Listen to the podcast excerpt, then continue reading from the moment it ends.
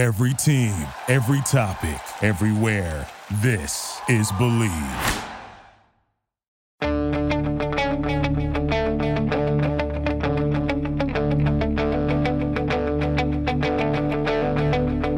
Ich warte seit Wochen auf diesen Tag und tanz vor Freude über den Asphalt.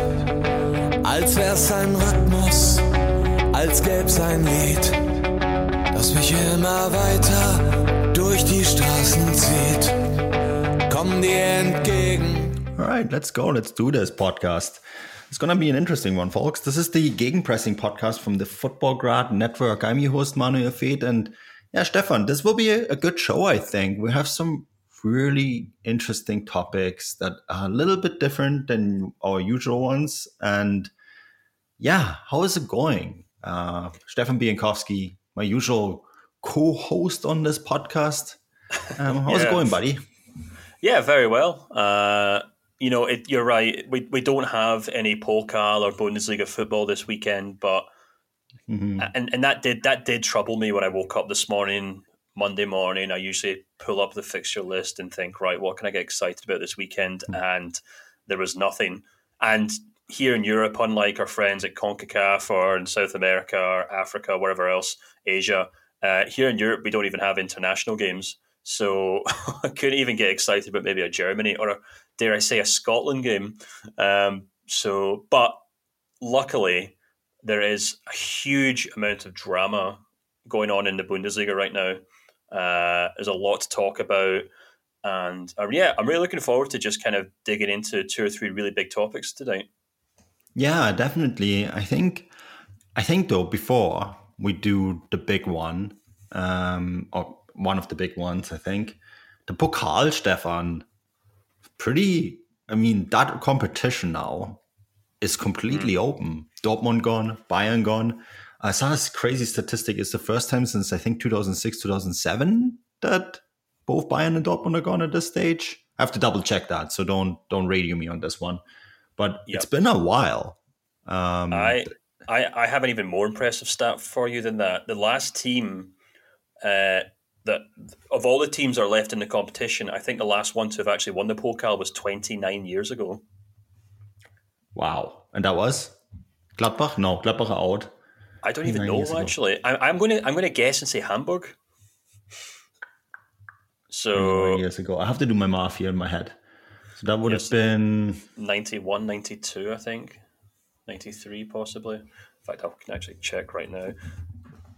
Just do some real time Googling on this podcast, which is exactly what everyone wants to hear. Uh, we're going to have people probably sitting in their car right now saying, You guys are idiots. It's, it's clearly so and so.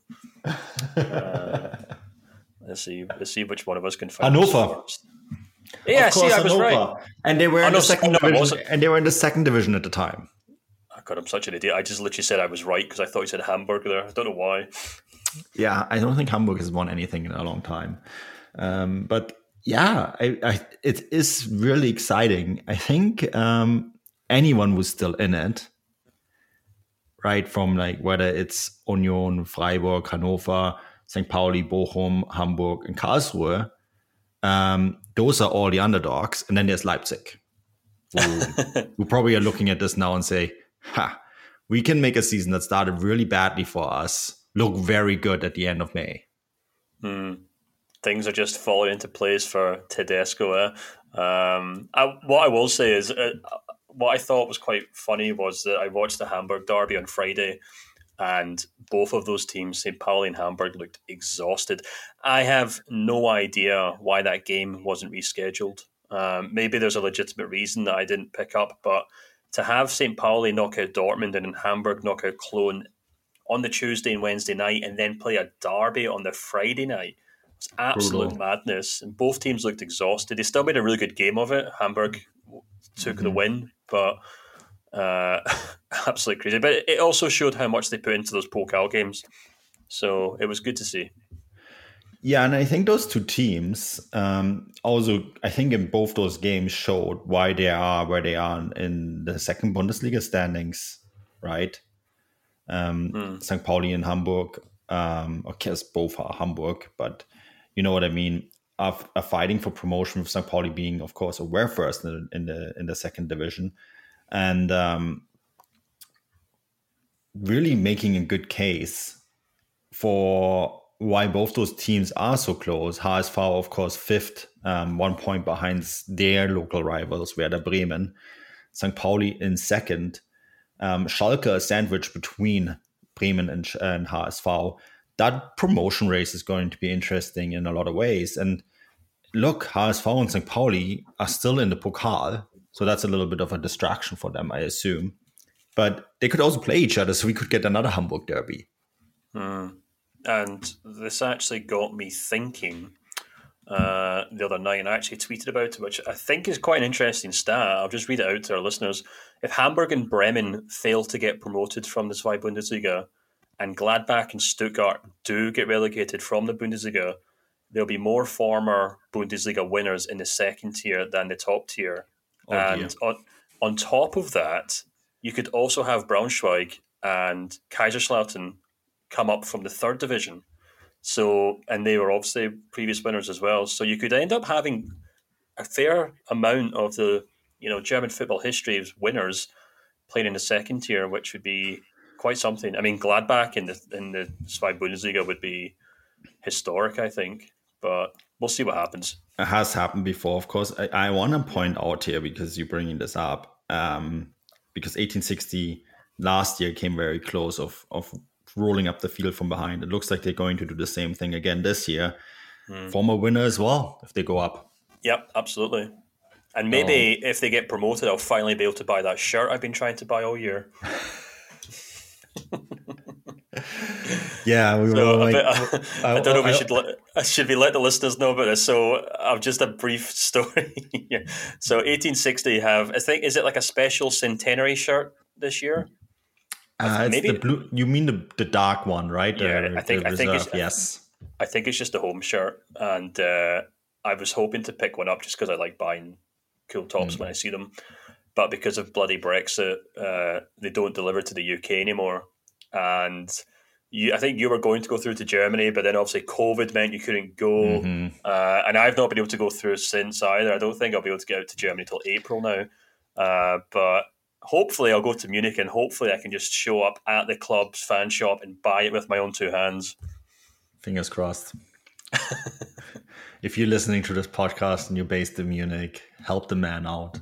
if you um, work for 1860 Munich, text, not text me, just message me on Twitter. Let me know. Yeah, how uh, we get this? We can get it shipped to my house and then we'll get it to your house. It would oh. probably be cheaper to ship it to Vancouver and then to Scotland than from Ger- my my girlfriend's a jeweler and she was telling me yesterday that right now it's cheaper to ship jewelry to Australia from the United Kingdom than it is to ship it to Germany. Yeah, well, that's that's the bonuses of Brexit, isn't it? It was supposed to be uh, easier, but it's not. started. Do not get um, started.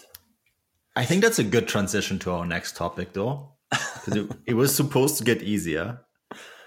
And yeah. for Wolfsburg, uh, Wolfsburg is is such a fascinating topic, I think, because here's a team that had done a lot of things right. I feel in the transfer window last summer, right? They were able to hold on to Lacroix, who was heavily linked to Leipzig, and um, they hold on. They held on to Vin Weghorst. They brought in some good names: um, Waldschmidt, Lukebakio, uh, Lukas Nmecha was since become a German national team player. Uh, Felix Nmecha was, who looks like he's going to become a German national team player very soon as well. And uh, Sebastian Bornau, and just the fact that they kept everyone together. And I feel like they've done everything right in terms of transfers. But here's the big but. They also signed Mark van Bommel uh, with Jörg Schmadtke essentially kicking out Oliver Glasner because Jörg Schmadtke is a great sporting director, but he has a history of not getting along with his head coaches. This is this is something that also happened in Köln, right? And um, Marcel Schäfer, of course, was the, uh, the is the director of sport. Marcel Schäfer is the sporting director. Those are two different titles. I know they sound very similar, but they're different. And um, yeah, I feel like they did a lot of things right, but that head coaching decision at the time. And they were pretty heavily criticized for it, Stefan, has massively backfired for them at Van Bommel getting fired. Um, I mean, he didn't even manage to count the amount of players, right, that he used for substitutions in the DFB Pokal. And then, and then, and this is like, help me out here because I don't understand it. People in Germany, some people in Germany really rate Florian Kohfeldt highly. I don't see it. And when they signed him, I thought, okay, well, maybe I was wrong. But they've now been winless in nine games. They haven't won a game since November. And they are on the brink of a relegation spot. Do you understand this, Stefan?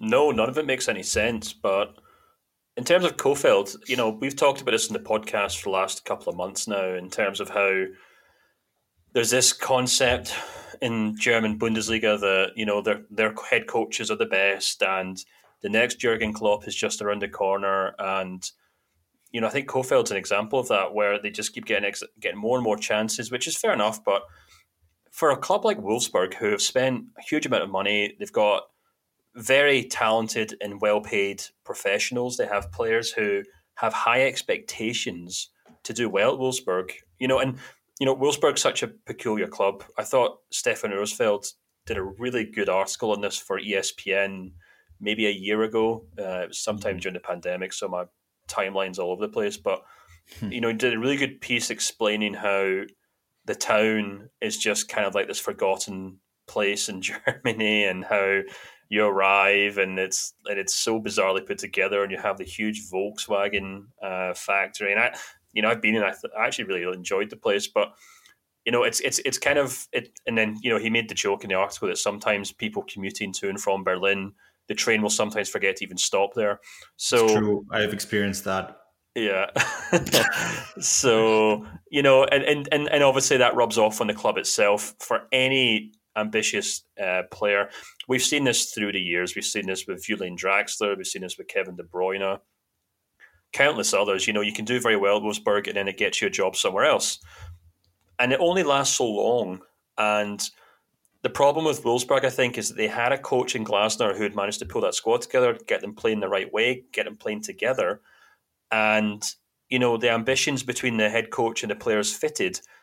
They then tried to bring in Mark Van Bommel, who his head coach, his, his, his coaching experience was simply inadequate maybe the idea behind it was he was a big name, he was a big personality. The the players mm-hmm. would respect him because of his playing career, but it became very evident very quickly that he didn't really have any of his own coach ideas. He was still relying on Glasner's tactics, Glasner's players selections, uh, and when things kind of started to wobble a bit, he had no idea what to do. Um, now, maybe they've decided, look, we're going to go in opposite direction. We're going to bring in a young, exciting German coach, uh, and maybe he can galvanize the players. But it hasn't worked.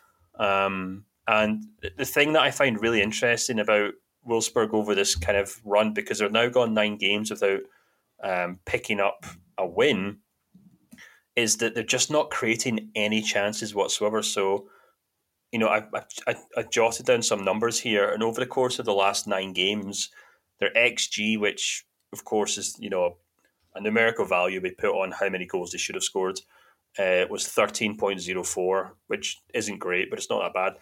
But in that same period of time, they only scored five goals. So they're obviously quite unlucky in front of goal. They're not. Um, they're creating chances. They certainly did create chances against Leipzig, but they're not really scoring them. And I thought it was quite telling that in the nine games before this bad run, their xG was twelve point one five, so it was almost exactly the same.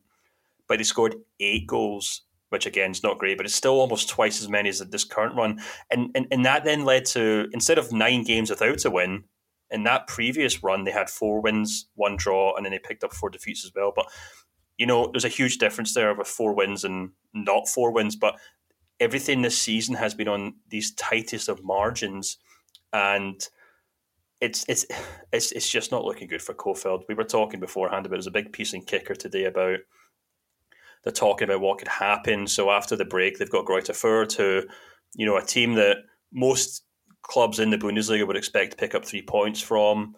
Um, Schmadtke has said, look, we have to win that game. And I think the kind of general idea is that if they don't win that game, Kohfeldt could be out Or even worse, looking down the line, uh, there could be a full kind of clear out top to bottom, and guys like Schmadtke or Schaefer, who is also alongside him. I can't remember if he's the managing director or the or the director of sport, uh, mm. but you know the whole thing could get cleared out. The whole, and then you could even then expand that to the team itself, where a number of the key players, star players, are, are probably already planning on leaving in the summer. I see. Uh, that last part, I'm not sure that's actually going to do anything because I don't think the squad is the issue. And this is one of those cases that you often say, okay, well, if the quality isn't there, the coach can't do anything. But the quality is obviously there. I don't think we were that wrong in our judgment ahead of the season to say that this is a very good squad. Hmm. You look up and down the players that they have and some of the players that they brought in, and I'm, I'm doubling down on this because I really strongly believe in this. This is a very, very good squad. This is a top four squad, Stefan. Mm-hmm. And um, that gets me thinking okay, if it's not the squad, then the problem is sitting on the bench. And I firmly believe that, that it was first von Bommel. And I, I I remember following the Kohfeldt story really closely at Bremen, and you know he very much lived on the fact that he's he made them survive in his first year in the Bundesliga, and um, there was a lot of hype about him. And he's a very nice guy, and sometimes that's enough for a coach to survive because the media, if you if you're good with the media, the media likes you, they will back you, right?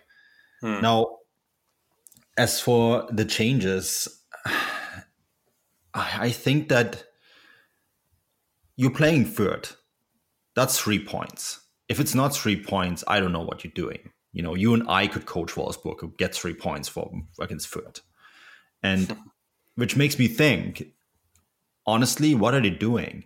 You now have two weeks where you could make a significant change to your club and turn around the fortunes. And it's still early enough. The, the way the Bundesliga is, you could put four, five, six, seven wins in a row together mm. and climb up the table right?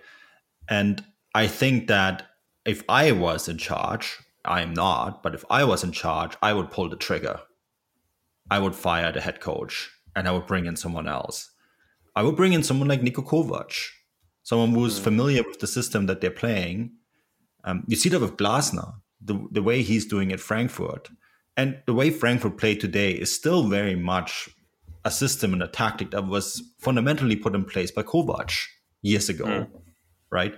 So I would see that as a good fit. I don't think Kovac is a world beater, but he will get it fundamentally right with the squad.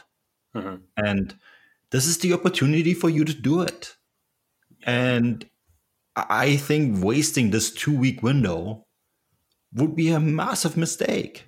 It would be a huge mistake. And essentially, not wasting just this two week window, you're also wasting the week after because I'm going to say this right now they're going to beat Fürth right? So I, I don't know. I think I think um, what's happening here is Schmadtke and, and Schaefer are probably doubling down on their guy hmm. because they have to have this one right because the next coach that's getting hired is not going to be hired by them. That's my thinking, yeah. anyways. The question, I think, Niko Kovac would be a great idea because you could obviously say to him, "Look, you come in."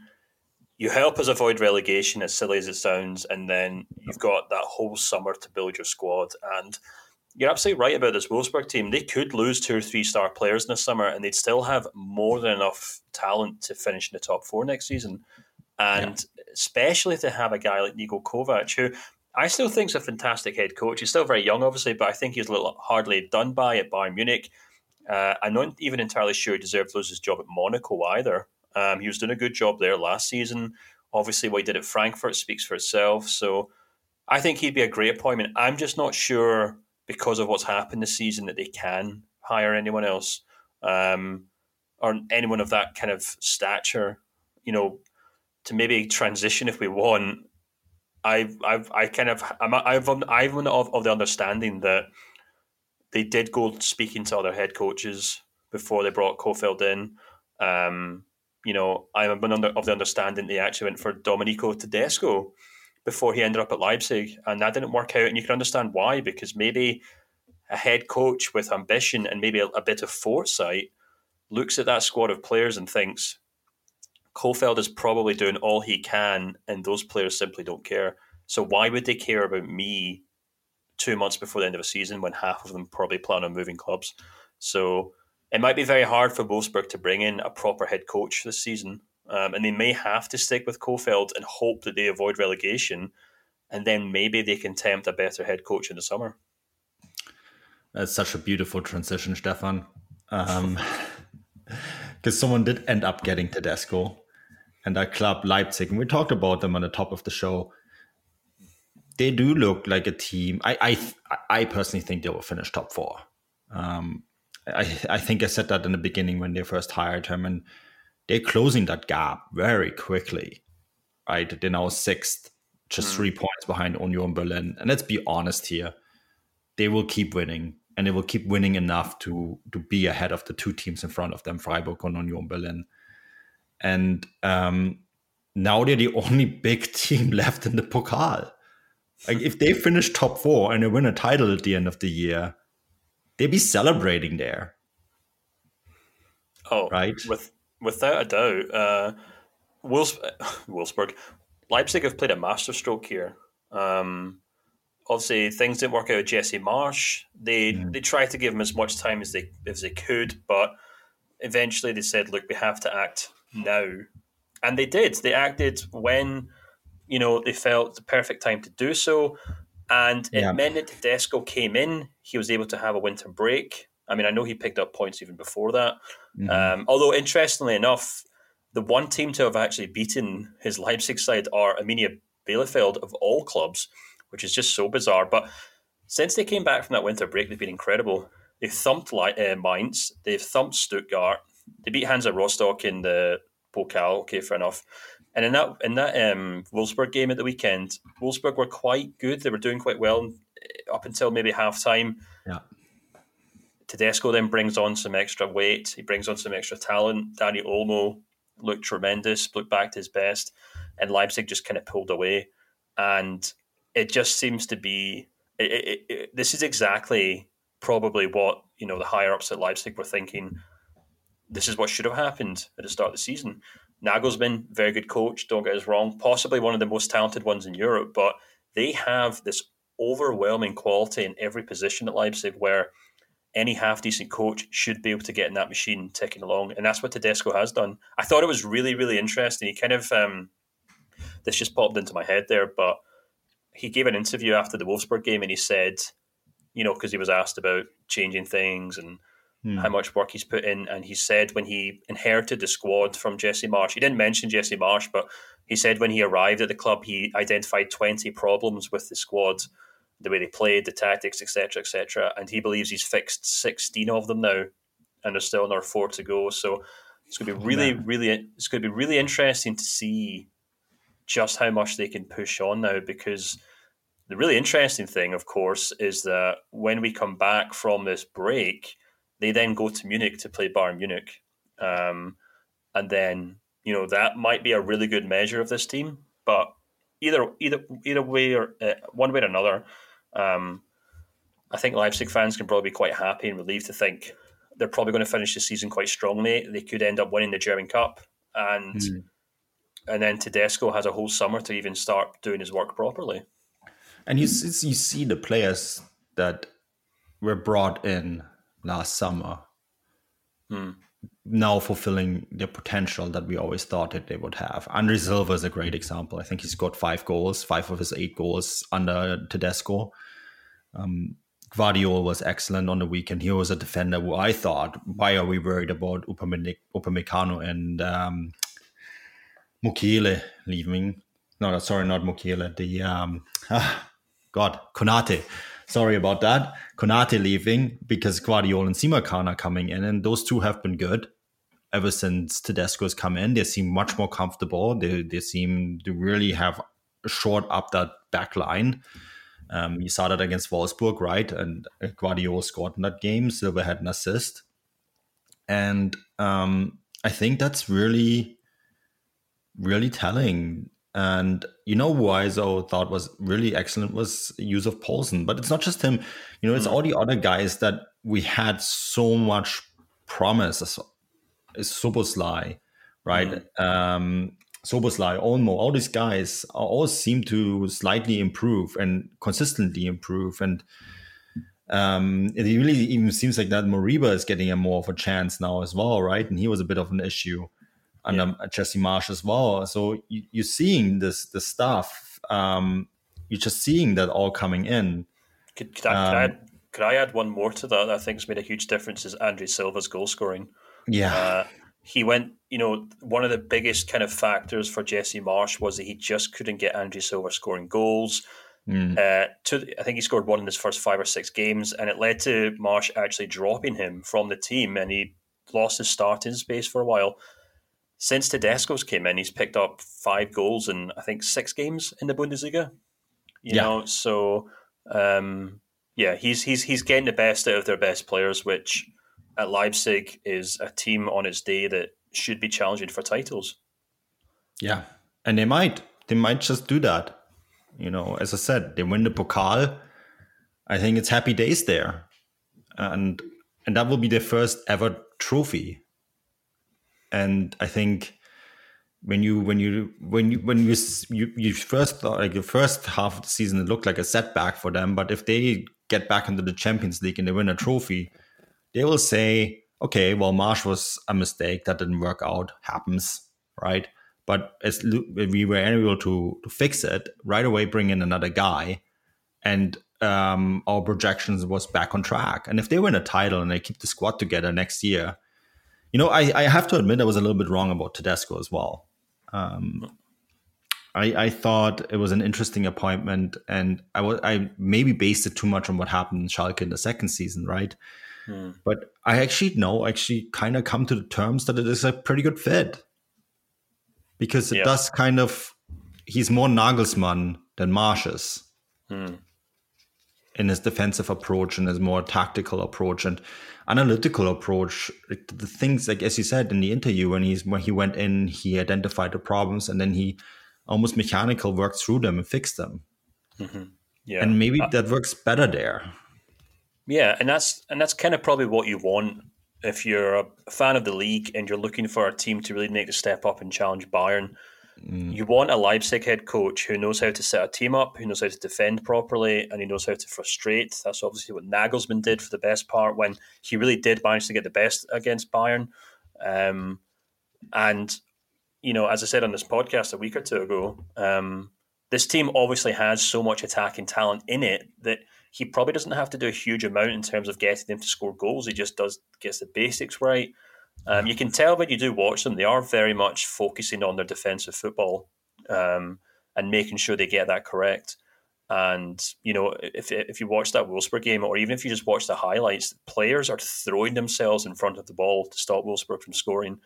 Um, and yeah, it's great to see because obviously the league needs kind of league challengers. It needs teams like Leipzig to really um, take a chunk out of Bayern. So it'll be really, really interesting. I'm very, very excited about that game uh, once the after the break and we get back to it. Yeah, I am too. Um, and I mean, in all honesty, they the two one of the two biggest investments that they made was in defense with Gvardiol and Simakan, right? So you do mm. hope that that investment pays off. And I think the Bayern game is going to be very interesting. And obviously, um, and we're going to talk about this in a moment.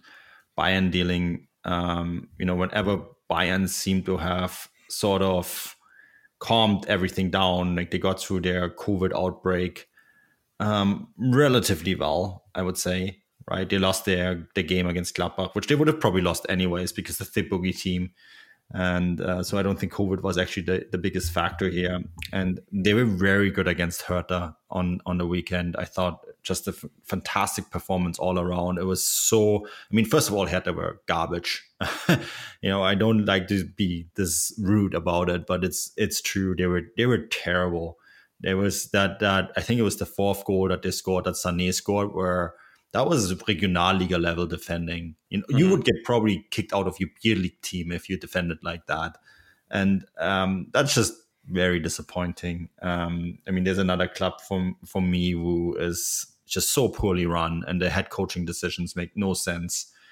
Um, but that's maybe a topic for a podcast down the road. Um, but Bayern looked really good, and Bayern looked really good the, the the match day before, and they're probably also looking very good right now because we're not going to talk much about Dortmund today. I don't think there's much to add to what we had, but Dortmund are getting the results that keep Bayern on their toes, hmm. and so all of a sudden, um, Dortmund, of course, playing Leverkusen. There's going to be a big weekend when we come back um, Bayern Dortmund against Leverkusen on Sunday, and then of course the top spiel is Bayern Munich against Leipzig um, mm. on the Saturday. It's going to be an interesting weekend because, of course, if Bayern drop points there, which they could, Dortmund win, which is not a given because it's against Leverkusen. Mm. Um, that gap could then shrink from the six to maybe four or just three. Mm-hmm. And um, I think that's interesting because it keeps Bayern on their toes at the moment. And there's some big news coming out of the Bayern camp this week, with, or actually today. um, it was really funny that yesterday Herbert Hainer, so we are recording on Monday, Sunday was the interview, right? Following the Hertha game, Herbert Hainer said they made a contract offer to Niklas Süle. And that's been going on for a long time. This has been an issue for a long time. It has really looked like he's not going to renew for a long time as well. And today, the reports, and this has been confirmed to me, it looks like he is not going to sign a new contract there, which means he's going to leave on a free transfer. Uh, Chelsea and Newcastle um, heavily linked. Barcelona is sniffing around there too. I have no idea where Barcelona is going to find that money, Stefan. I think they will have to rob a bank first. but um, yeah, I guess that is. I think Bayern will probably find a replacement pretty easily. They're just going to get uh, Christensen is really heavily linked, who's sitting on the bench mostly at Chelsea, right? And they kind of need a backup defender, anyways. And Antonio Rüdiger is another one. Um, that would also make sense to bring home a German national team player to play for Bayern. I think that would suit them quite well. So I, I think that's that's an interesting one. But what did you make of the Süle story? Because he is, seems like he's definitely gone now. Yeah, it was very interesting. I thought it was quite hilarious the way that it came out, and yeah. obviously, obviously, someone in well, not obviously at all. Actually, this is a total guesswork in my part, but it, it seemed to me as though someone within Süle's camp obviously um, broke the news or leaked the information to Bild because it came, the story came out almost as a direct reaction to Hainer's comments on Sunday. Because not only did Bild say that he's not he's not signed a new contract, but they made specific context. They made a specific reference to the fact that Süle was bamboozled by Hainer's comments because, mm.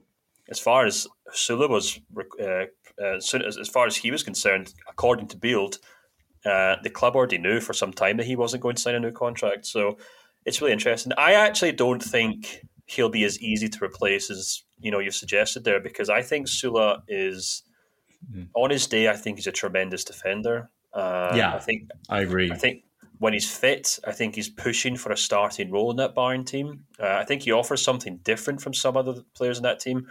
Um, and if you take him out of that squad, and you assume that Nagelsmann wants to stick with his back three, he's really, really struggling to kind of fill the spaces. He obviously has Lucas Hernandez, Upamecano, Nianzou, and then obviously you have Benjamin Pavard, who's been playing at centre back. Now, that might look fine on paper, but what you have to remember is that Nianzou is a very young player. He's at, he's only just kind of coming into the game. Some of his performances this season have suggested he's still very inconsistent, still very inexperienced. Benjamin Pavard, who may say, look, I'd rather play centre back at this point in my career. He's also a fullback at times as well. He's not, maybe wouldn't go so far as to say he's a dependable central defender. Lucas Hernandez is another one who I think probably is Bayern's best central defender at this point. Um, and I think he probably is a good one on his day. I think, and, and I think he's actually been quite good this season. Don't get me wrong, but he's obviously another player who has moved around a number of positions in that team.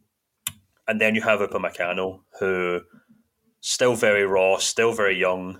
Nagelsmann actually made a point of criticizing him after the game because he basically gave away a consolation goal. Um, so there are issues with that Bayern defense. And the thing about Süle is that, as I said on Twitter, I think it'd be hard for Bayern to replace because he's, he's, he's basically too good to be a bench warmer for Bayern, which is exactly why he's leaving. But what that also means is if they were to find someone who's just as good as him, that player would also probably demand to be starting, just like Süle mm-hmm. was, and why Süle's now leaving. Um, and I think for Bayern to actually properly replace him, they probably would have to bring in a Christensen. They probably would have to bring in a, a Rudiger.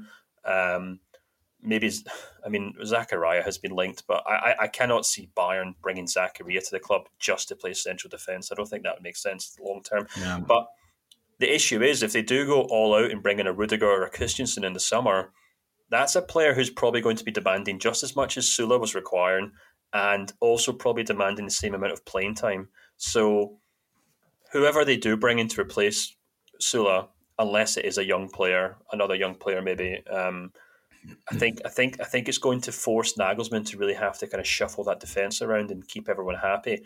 Um, unless, as someone suggested to me on Twitter, they should just go out and get Matthias Ginter, which I thought would be thought was quite a funny suggestion. Uh, but yeah, it'll be interesting to see. The only thing I'd really, only other thing I'd maybe add to this is that I know Süle has been linked to Barcelona. He's been linked to Newcastle. He's been linked to um, Chelsea. I think he's also linked to Manchester United at one point the one team who should really go out and try and sign Süle now, I think, are Borussia Dortmund. I think I think he'd be the perfect signing for them. He'd be the perfect long term replacement for Mats Hummels, in my opinion. Given whatever they're paying Hummels, and you know that's a player there who, on his day, is as good a defender as anyone in Germany. He has experience, he has the drive, he has the expectation from playing as a Bayern Munich player. Uh, he's exactly, in my opinion, the kind of player that can take Dortmund to the next level and really become proper title challengers. And I don't just mean because of his actual physical ability, um, which I know is quite debatable at times whether he's really is a top class defender or not. But he obviously has that air and that expectation of quite a classy player, of quite a player who obviously holds himself to very high standards. And I do sometimes wonder if that's lacking at Dortmund, especially in defence. So whether they could afford him or not, I think they probably could, to be honest with you. But um, yeah, they could. I'm not. I'm, I'm not. I'm not suggesting for a minute that's where he's going, um, and I, I don't think it's likely. But I would be really, really interested. I'd be very impressed if Dortmund could pull off that signing. Tomorrow on Twitter, Stefan Bienkowski is linking Niklas Süle to Borussia Dortmund. Uh, heard it here first. Um, I would love it. I don't think his pre- I think his Premier League ambitions will get in the way of this, but I would love it. I, I think it'd be great for the league because it also would destroy a bunch of narratives. Because here's Borussia Dortmund signing a free transfer from Bayern Munich, right? Um, mm. A German national team defender, a defender who I I think that came across a little bit wrong earlier. Um, I actually rate him really highly. I think he goes to the Premier League, he becomes one of the top five defenders in the Premier League instantly because they don't have anyone like him there.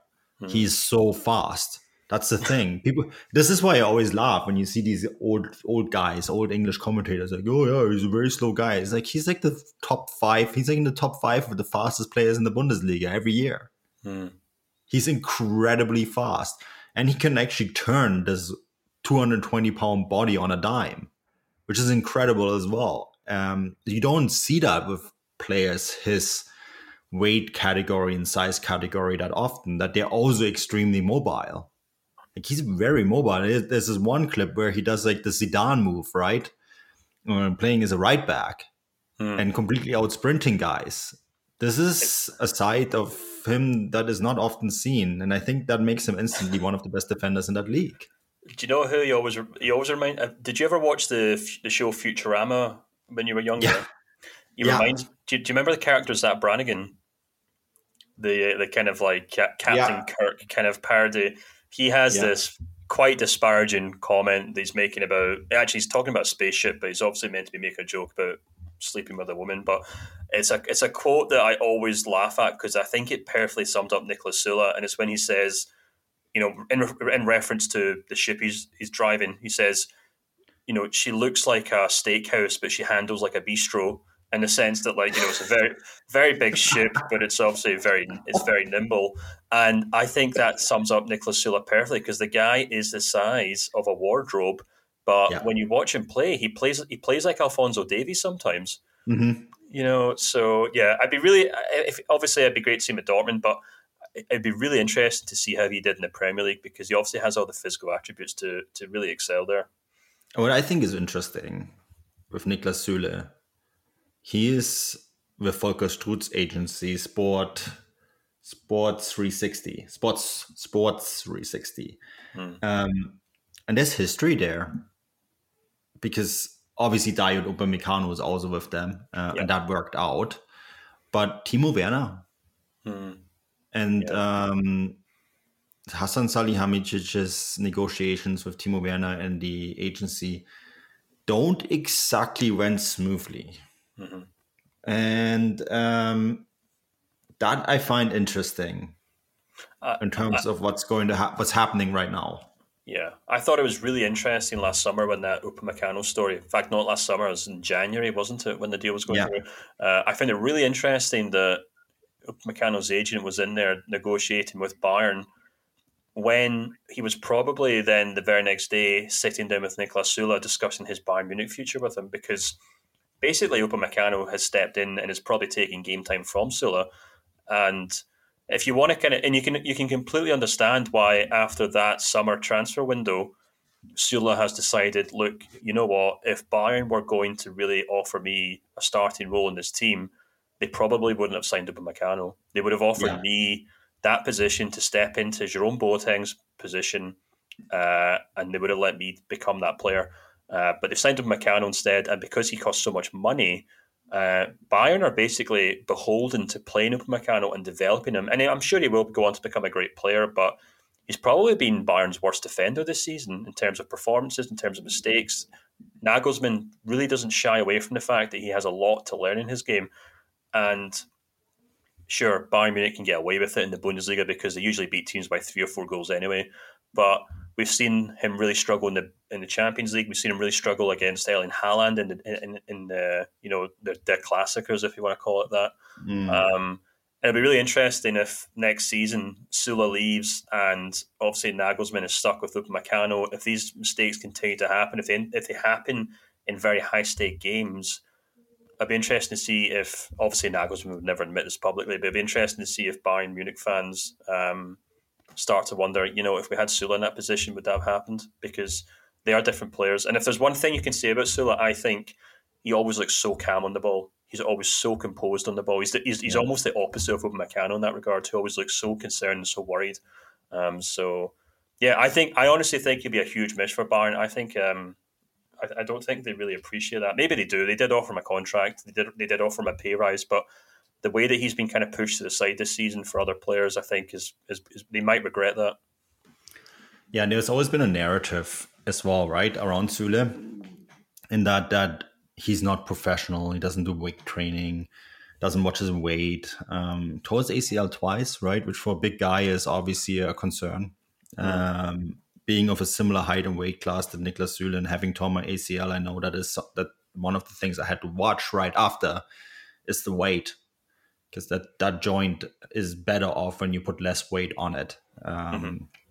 That's just that's just a fact. You know, knees are a very mobile, complicated part of your body. Um, I learned this the hard way, and um, and knowing too that like I had to extremely watch my weight for doing sport ever since, um, because it's just so difficult. And this is one of the things that they always kind of held against him that he didn't do that, right? Because like they worried that he's like one ACL injury or, or one bad turn away from suffering that injury again uh, which of course complicated things. And Bayern Munich is still scarred from the whole Holger Badstuber situation, right? A super promising defender. Uh, maybe one of the most talented defenders German football ever had, but as ACL injuries definitely torpedoed his career. Um, and so I think they were always, they, Bayern Munich always have a long memory about things. They don't like to repeat mistakes. So I think they were pretty scarred from that, and maybe that's also flowing into this here. Um, that they're just worried that his his lifestyle will lead to another long term injury, and then he's a sunk cost. Hmm. Maybe I don't. It's yeah. it's something to keep in mind. It's it's an interesting one. Um, I think it's going to be interesting to see where he ends up and how they are going to end up replacing him um, you know, Christensen is a name named. Rudiger was another. Uh, I'm with you, Zakaria. I can't see it. That'd be mm. that'd be kind of weird. Um, maybe final one for today, Stefan. The um, they were. Could I, could I make one final point on? Yeah, go for it. All I would add to that is that the interesting thing I think coming up for the summer is that uh, from a German national team point of view, there are three probably most dependable central defenders, uh, assuming Mats Hummels doesn't return to the national team. Um, Niklas Süle, Antonio Rudiger, Matthias Ginter, all three out of contract, all three potentially moving clubs, um, and all three possibly having huge changes to their career. So it'll be interesting to see how that works out between now and the World Cup because you may have a situation where Süle moves to Premier League. He's having a very good job of it. Matthias Ginter maybe moves to a team in Spain. He could potentially end up at Barcelona for all we know. Uh, and Antonio Rudiger could end up at Bayern Munich. So that I'm sure Hansi Flick will be watching the summer transfer window very carefully because his entire team could depend on where those three players move in the summer. Mm. Yeah. yeah. It is interesting. The Qatar World Cup always escapes me. yeah, I try not to think about it to be honest. No, um, I, I looked into the accreditation process last night, and I will probably get accredited for it, but I'm not really looking forward to it. Um, it's just such a weird time of the year to go there, and I just don't feel any World Cup vibe. It's supposed to be a World Cup year, and I'm feeling nothing. It's just emptiness mm. um, which is kind of strange. I always get got really excited for World Cups, including the last one because I covered that was the first one I covered full time. Um, so I'm not feeling that for this one.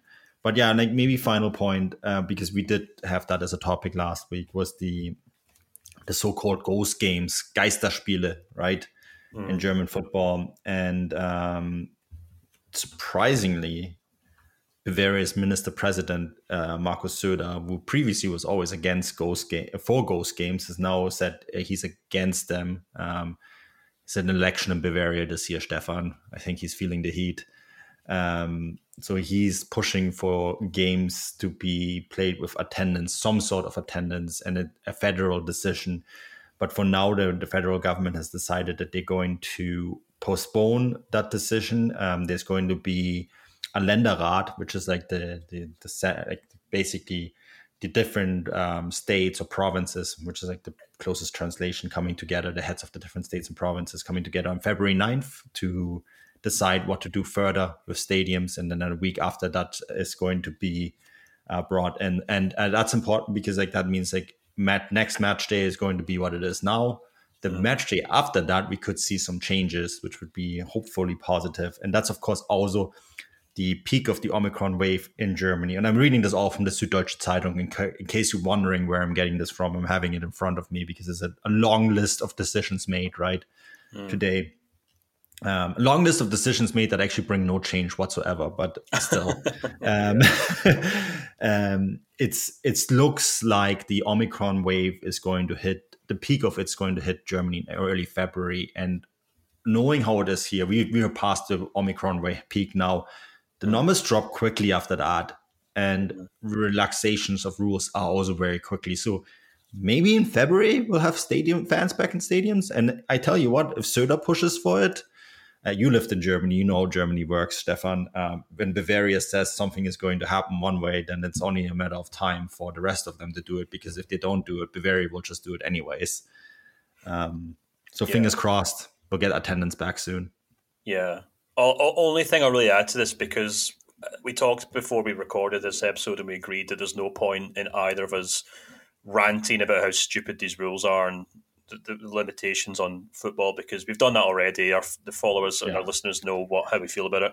Uh, all I would add is that after the news that nothing was changing, uh, Hans Joachim Watzke was very very um, critical of it, and he said people are locked out in the open that's not proportionate. That's not science either. No one understands that anymore. And then he said there were always complaints that soccer was getting special rights in Germany. The opposite is just the case. Soccer is becoming the victim of symbolic politics. And I think he made a really good point there. And I think that's really interesting. So it'd be really interesting to watch and see how what happens here.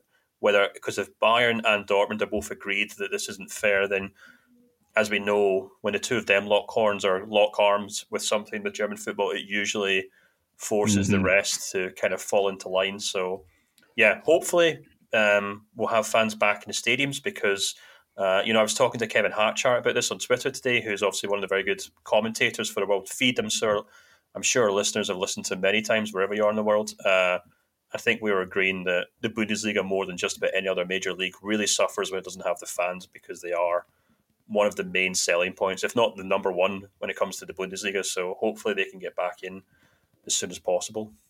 Yeah, yeah, one hundred percent. Uh, and of course, maybe to add one tiny tidbit, Oliver Kahn, the CEO of Bayern Munich, had a meeting with uh, Karl Lauterbach, the um, I guess it's the equivalent of the he's the health minister, minister of health, right, and the this main decision maker behind this, who has been very critical towards the Bundesliga at times, uh, to a level where I think it's actually populist. Mm. Um, and they have agreed on what Lauterbach called a second leg. So we'll see. Um, I know from past experiences that even though these decisions are made, mm, they're not set in stone. They could be decisions made before February. Um, and as you said, once Bayern and Dortmund get behind something, that does have significant pull hmm. because these are the two most popular teams in the two most popular states of the country. And they will not do something without knowing a thing or two, hmm. right? And that's how decisions made in, on the federal level in Germany. It's the it's based on um, on what the the most populous popular no popular the states with the most population in the end of mm. the day decide have the biggest weight, right? In the federal mechanisms that we have in the country governing the way the country is governed. So interesting times. We'll see. Um, hopefully, by the time the next podcast comes around, we're going on an international break too. I'm excited for that kind of Stefan. I'm I need a break every once in a while. Um, you know, still, of course, unfortunately for me, it's also during deadline day. So I guess the break is a little bit different this time than it usually is. But it's still a weekend where I can sleep in. So I'm looking forward to that. And and uh, we'll be back with a podcast, of course, um, after the international break is over and we had like a full of match day. Um, but until then, um, anything you want to point your listeners to? Um, otherwise, we're just going to give this a wrap. Not really, just to um, go f- go subscribe to my newsletter. It's free. Uh, I, I say all the time in the podcast. I'm sure listeners are sick of hearing about it, but it will be out this Wednesday, so you can have a listen to or read of it rather for free. Then, so keep an eye on Twitter for that. Awesome stuff. Yeah, give it, check it out, and also please give us a rating or um, rate this podcast five stars, please uh, was three or two or one if you don't like us, but then they're probably not listening. Um, but give us a rating, that really helps. And yeah, until next time, auf Wiedersehen.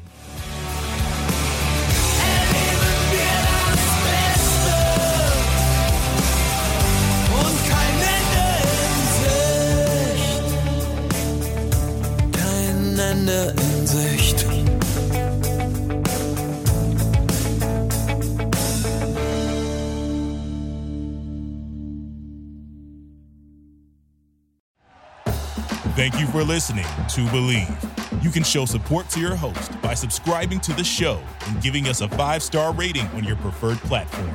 Check us out at Bleav.com and search for B L E A V on YouTube.